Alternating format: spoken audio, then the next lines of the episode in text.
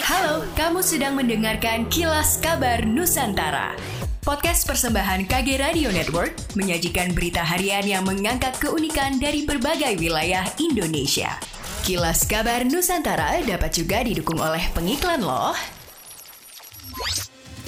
Dewan Perwakilan Rakyat Wonogiri banyak sekali menerima aduan dari masyarakat terkait jalan rusak yang ada di beberapa titik. Jalan rusak yang dimaksud merupakan jalan utama milik Pemprov Jawa Tengah yang berada di Kecamatan Jatisrono, Ngadirojo, dan beberapa kecamatan lainnya. Sriyono selaku Ketua DPRD Wonogiri mengatakan pihaknya telah melakukan koordinasi dengan sejumlah pihak seperti DPU usai mendapatkan aduan rusaknya jalan milik provinsi. Sriyono juga mengaku telah melakukan pengecekan dan tidak memungkiri kondisi jalan memang ada yang rusak. Menurutnya, jalan yang rusak itu disebabkan oleh curah hujan yang tinggi belakangan ini. Sri Yono meminta masyarakat untuk bersabar karena perbaikan jalan di musim penghujan akan kurang optimal. Makassar gagal meraih penghargaan Adipura tahun 2022 lalu. Salah satu penyebabnya sapi yang berkeliaran makan sampah di tempat pembuangan akhir TPA Tamangapa Antang, Kecamatan Manggala. PLT Kepala Dinas Lingkungan Hidup Makassar Ferdi Mokhtar mengatakan temuan itu saat proses penilaian tim dari Kementerian Lingkungan Hidup dan Kehutanan KLHK.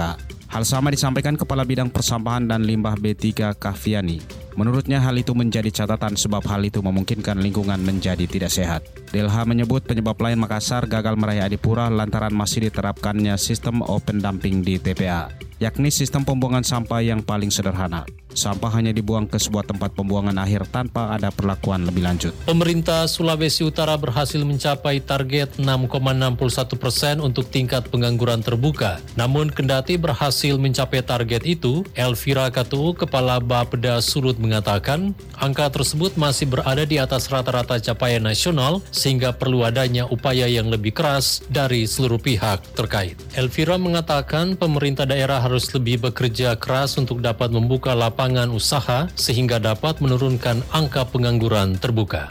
Demikianlah kilas kabar Nusantara pagi ini.